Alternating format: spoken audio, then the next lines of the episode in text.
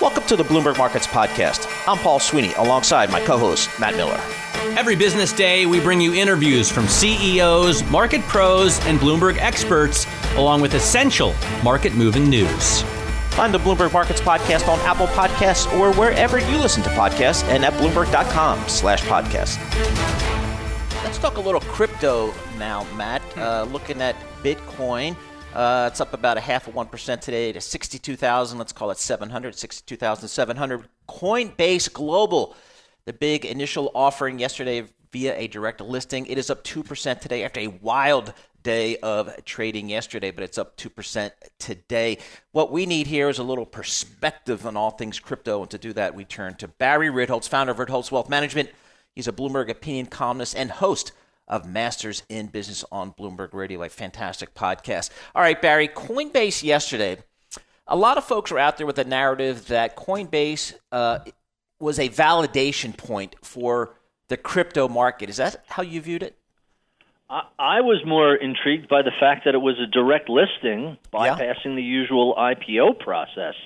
And you have folks, especially out in Silicon Valley, people like Bill Gurley of Benchmark Capital, who have been saying, hey, why are we having big brokerage firms and, and Wall Street capturing or mispricing so much of the value of these new companies? Hold that aside. Maybe that's a little too inside baseball. I love um, that. but but the uh, what what Coinbase validates is that there is now a credible way uh, to deal on an institutional basis with holding crypto. So some of the studies have shown 20, 25, maybe even 30 percent of all mined coins have either been lost or are locked in uh, password protected Matt Miller. things where people can't me. access it. And and you know, imagine if a third of brokerage accounts uh, sorry, you your money is gone. You're purposely rubbing salt in my wounds here, Barry. Uh, how, how, much? Yeah. How much Bitcoin have you lost somewhere? How many 9/11s? I, I don't know, and even if I knew, I I couldn't tell you because my wife already wants to kill me. So whenever right. she asks me like, "How much is it?" I'm like, "It's a very small amount. Don't worry." It's um, the GT3 fully mocked up for the yeah. track for you. You, it's definitely you in Nürburgring. It's definitely that. It's definitely that a, much. and I was basis. issued a password by blockchain wallet, and uh, I f- promptly forgot about it. You know, it was 2012. What what so, did I know? so Coinbase is what solves theoretically, anyway, solves that problem because you don't have to. I mean, I've heard stories about people etching passwords on on metal bars and then sticking that into a uh, into a bank vault, and, and then you have to worry is the melting point of that steel high enough in case the bank burns down? Oh, I mean, think about how crazy that is. Dude, Matthew um, Mellon used to do. He Matthew Mellon used to put it on. He used to go and buy laptops and then put it on them in cold storage, and then go and buy safes and bring them to friends' houses, and then put it in the safe in a friend's house. You know, so like uh, some people get very. That's why I like the. Um, uh, equity traded product that CoinShares does. You can buy uh, Bitcoin through them, and they they just hold it in custody for you. As someone who has had uh, computers and laptops going back to my Mac Classic in 1988.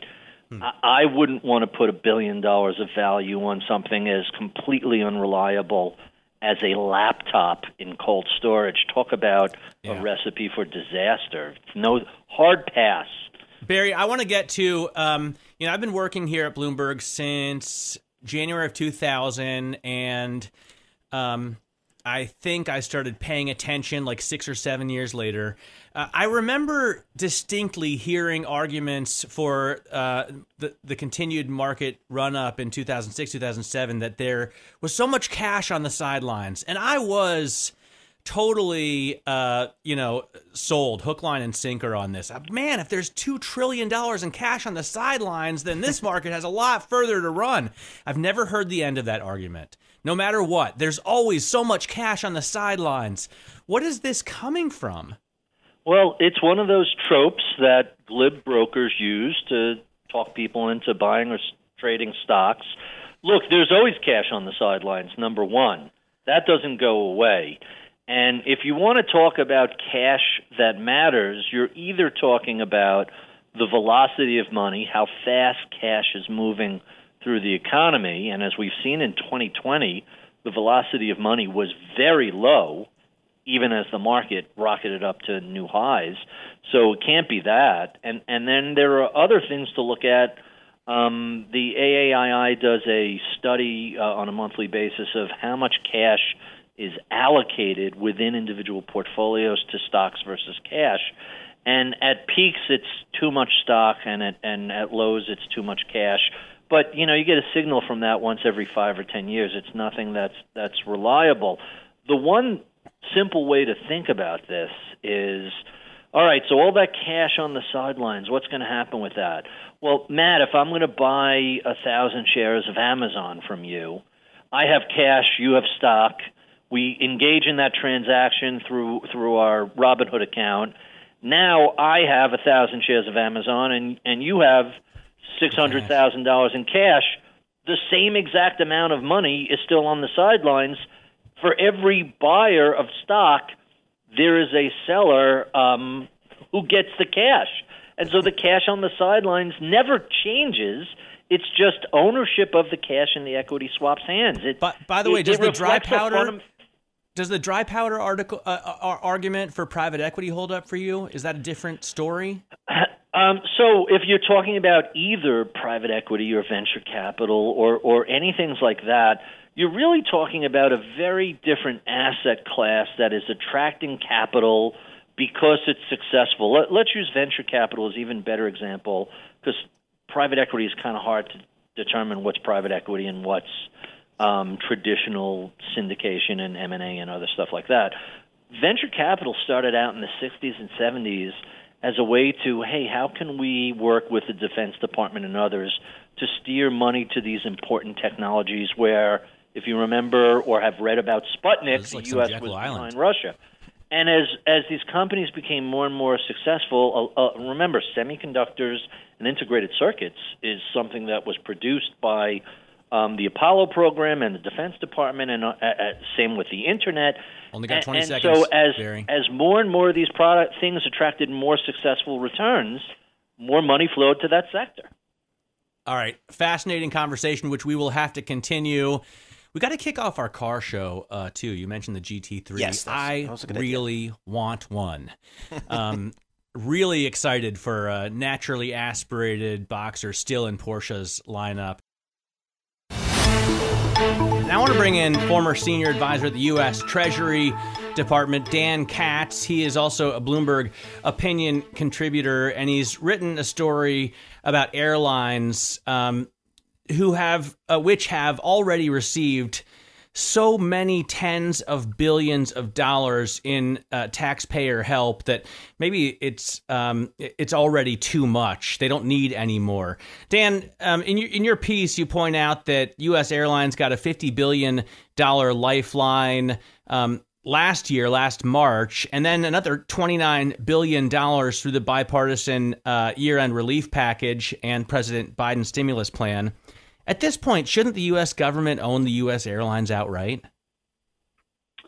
Uh, well, it, it's uh, it's great to be with you, Matt. And uh, and you know, when I think about uh, the amount of support that's been provided to the airlines, uh, I, I think you really have to break it up into what was done during the heart of the panic, and then what was done at uh, at more recent times.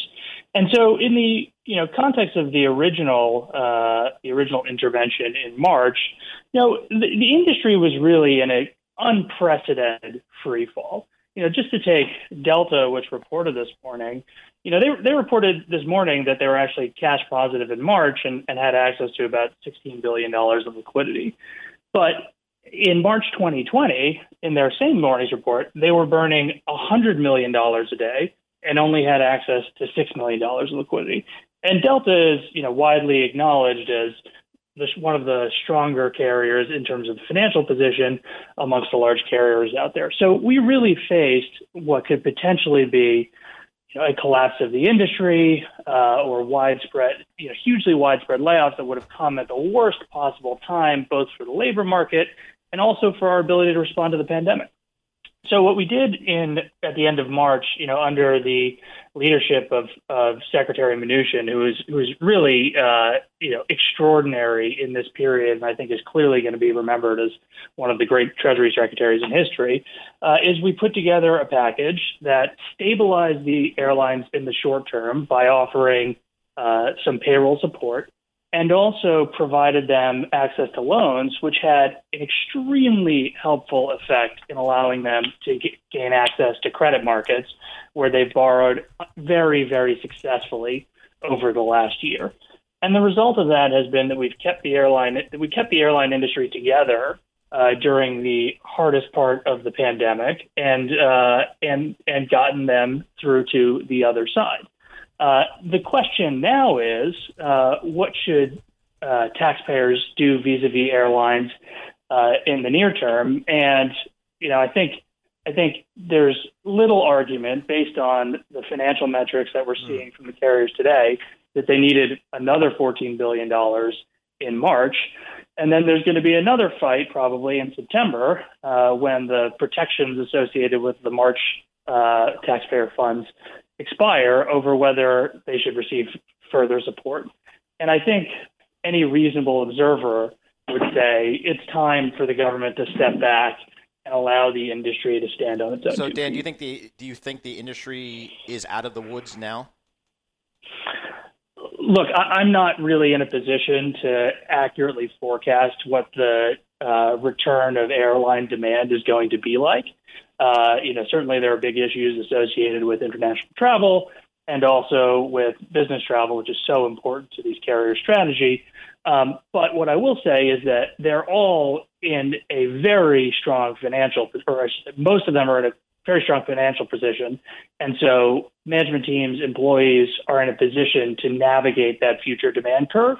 Uh, and it's time for them to do that in the absence of taxpayer support. I just want to get something you said earlier about Steve Mnuchin. You think he's going to go down as one of the great uh, Treasury secretaries in history, um, owing to his actions during the pandemic bailout.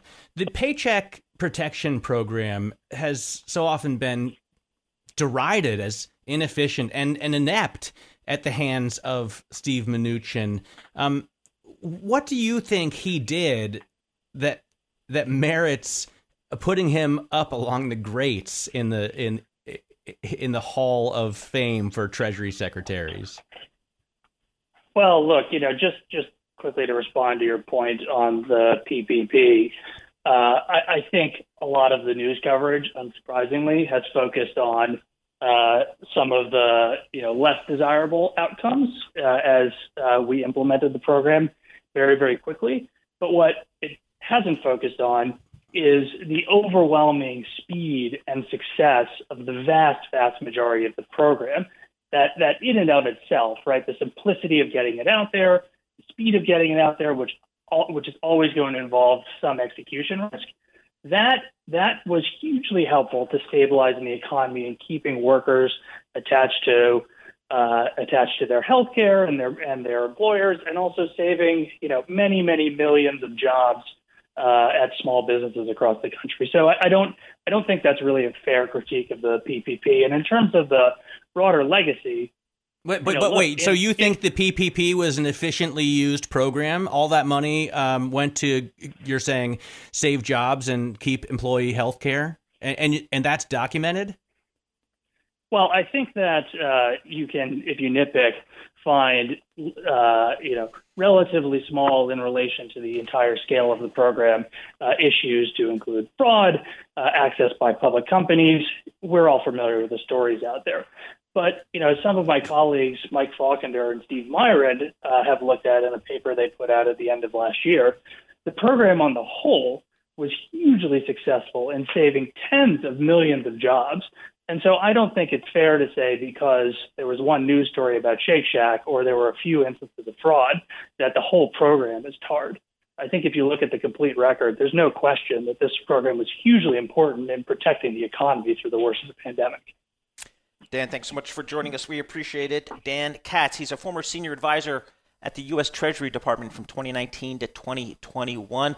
He is also a Bloomberg opinion contributor. Uh, Dan Katz, looking at the market here, Matt, uh, continued strength in this market. We continue to see green on the screen, some positive economic data, and some decent earnings. Yeah, absolutely. The bank earnings picture, although I guess um, you and Dave Wilson need to sit down over a beer and discuss that. Maybe you can meet in Montclair. That's right. And, uh, and figure out whether these bank earnings look good or bad. They are definitely, they have definitely beaten by a large margin. Um, certainly JP Morgan yesterday and Goldman Sachs, but even today, Bank America I thought was really pretty good when they came out with earnings a little bit early. We'll continue to watch the reaction. This is Bloomberg. Let's take a look at this market uh, holistically. We do that with Chris Wolfe. He's a chief investment officer for First Republic Private Wealth Management. They have about $220 billion uh, in assets under management. So, Chris, Matt and I were just talking about this market, and we're saying, hey, even when you got a big company like a Citi, like a Bank of America report, some really strong numbers, the stock doesn't necessarily move higher. And does that signal maybe a risk for this market that uh, the market's really discounting just you know, extraordinary earnings, and if you don't deliver, you're not going to get paid? Yeah, I, I think there's this symptom here, which is what's going on in the first quarter. And I think a lot of expectations for investors were built up to a pretty high level. So what they're really looking for, I think, is the guidance about the second half or the remainder part of this year. And that guidance has turned out to be just a little bit tepid. It makes sense for folks to offer guidance that's not super bullish right now. So I think investors just built up an expectation that the guidance for the remainder of the year, and particularly financials, you know, loan volume and other things would be very strong. And it's just come in a little bit less than expected. I don't, I don't read a lot into today's trading that there's a huge risk here. I think what's behind all of it in terms of the economic data is still very strong. That we're going to get into a uh, an earnings season not just for first quarter, which will be good, but I think it'll be carried through to second and third quarter. Does loan growth have to be strong for you to really expect seven, you know, 8% growth this year for you to really expect a pop in 2022? Do, do people need to be running out and borrowing money for businesses if the economy is going to be growing that that quickly? You know, I think, look, we wrote a piece a couple of months ago called The Year of Two Bridges. We thought 2021 was going to ha- require to get through it a healthcare bridge and a stimulus bridge, and boy, we we're getting that in spades. I do think there's some lingering concerns, though, about kind of the variants in COVID, and ultimately the Johnson Johnson vaccine news has been, I think, a little bit challenging. So um, I think that healthcare bridge is mostly built, but it's got a ways to go, and the stimulus bridge is just you know being built as fast as possible. So why would we use that as an example? Because I think when you're talking about the second, third, and fourth quarter, there's a little bit of caution now. But as sentiment improves, the COVID bridge gets finalized, and we get into a place where there's more infrastructure spending, I think sentiment improves a little bit more, and that releases some of the savings to get you to the seven, eight, nine. And by the way, there's even an outside chance on GDP that you a nine or 10 handle uh, in 2021 because of all the stimulus that hasn't been spent yet. A lot of it's been saved. So, to the extent companies looking to run out and borrow money, I think what they're going to be is a little bit cautious uh, and kind of use the first quarter and use the kind of spending story that consumers are going to put up there as sentiment improves as a way to respond to that. But, you know, all things told, banks are in a pretty good shape to capture that, you know, potential loan growth later this year. All right, Chris, as we look at these equity markets here, uh, charging, charging uh, to ever higher highs, what's the biggest mm-hmm. risk to the equity call right here?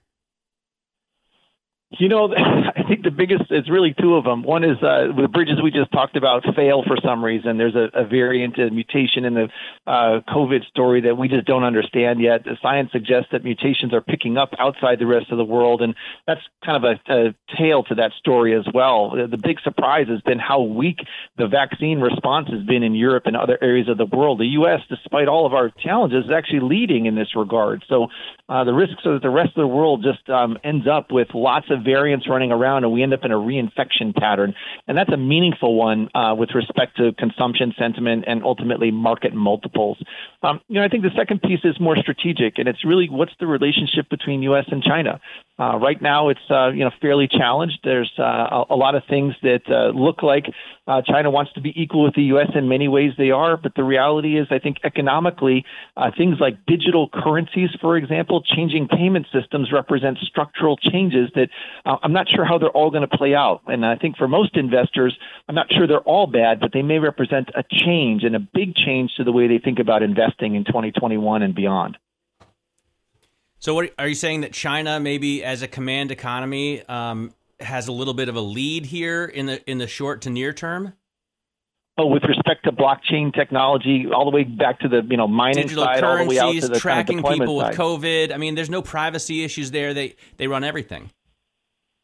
That that is absolutely true, but that's their model, and their their model works to put up GDP numbers, you know, fairly consistently. You can believe them or not, but the reality is uh, that's where they are. The relationship U.S. has with China is important, though key, though. All right, Chris, thanks so much for joining us. Chris Wolfe, there, Chief Investment Officer of First Republic Private Wealth Management, talking to us about the state of the economy as we're in the heart of bank earnings. This is Bloomberg.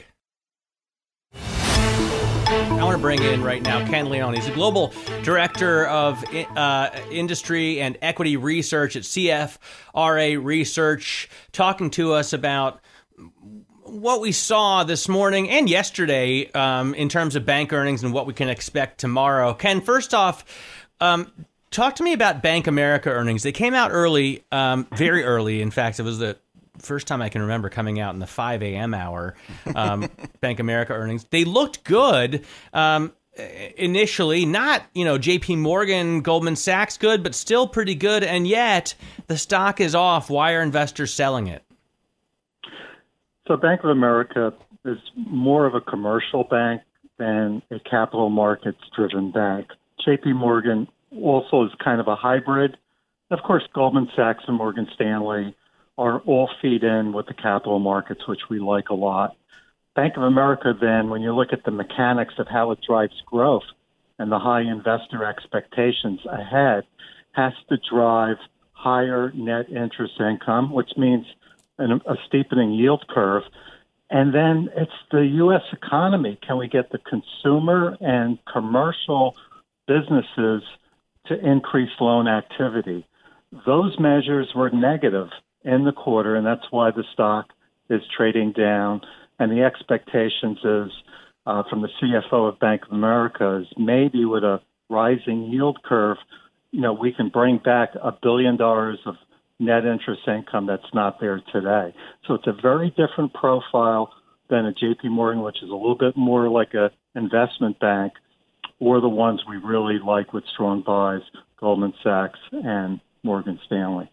So that's interesting, Ken, because yesterday we had Chris Whalen on, chairman of Whalen Global Advisors, and he was making the argument that, you know, when you strip out some of the reserve uh, uh, reversals uh, and some of the capital markets business, the underlying banking business, he thinks by year end is going to be in a world of trouble. Is that too bearish from your perspective? It isn't, but most of the bank analysts.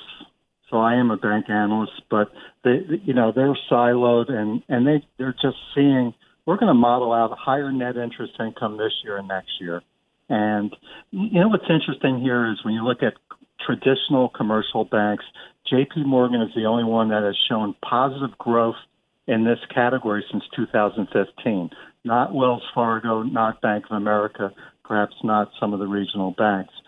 So it is tough, but the overall environment works two ways. We have recovery, but you got to see that pull through into the bank metrics I mentioned.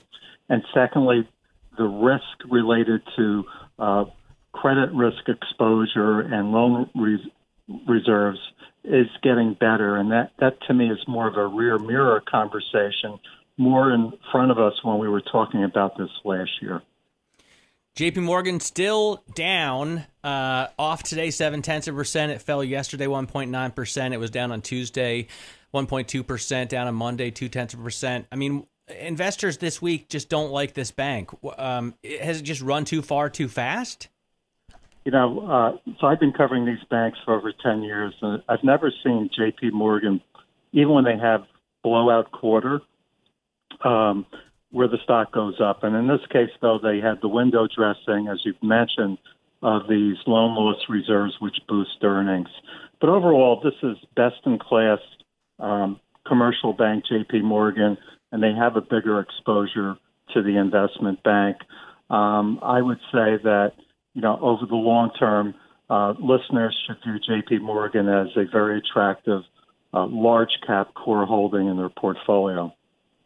So, Ken, as you're talking to your clients um, during this period, what are your top picks that you're uh, pushing? it, you know, financials have done so well. So for Yeah. portfolios thinking about sectors, and we had BlackRock and Schwab today as well. Uh, Schwab's down today. These are these are phenomenal world class franchises. Um, and I think if it gets to being a stock picking world, which is what we do too, um, I'm going to stay with the capital markets, uh, given we're in a, a risk on environment and low rate. Um, you're going to hear this loud and clear from Morgan Stanley tomorrow on great results. And Goldman Sachs had a grand slam. It wasn't a home run, it was a grand slam. Uh, and that's where we are with strong buys. Um, to the negative point of the other analysts you mentioned, we also have a sell recommendation on Wells Fargo. I don't think they have uh, the the real turn of positive interest income generation that they really need and loan activity because their franchise was hurt by some of the sales pra- practices they had. Uh, that's where we are.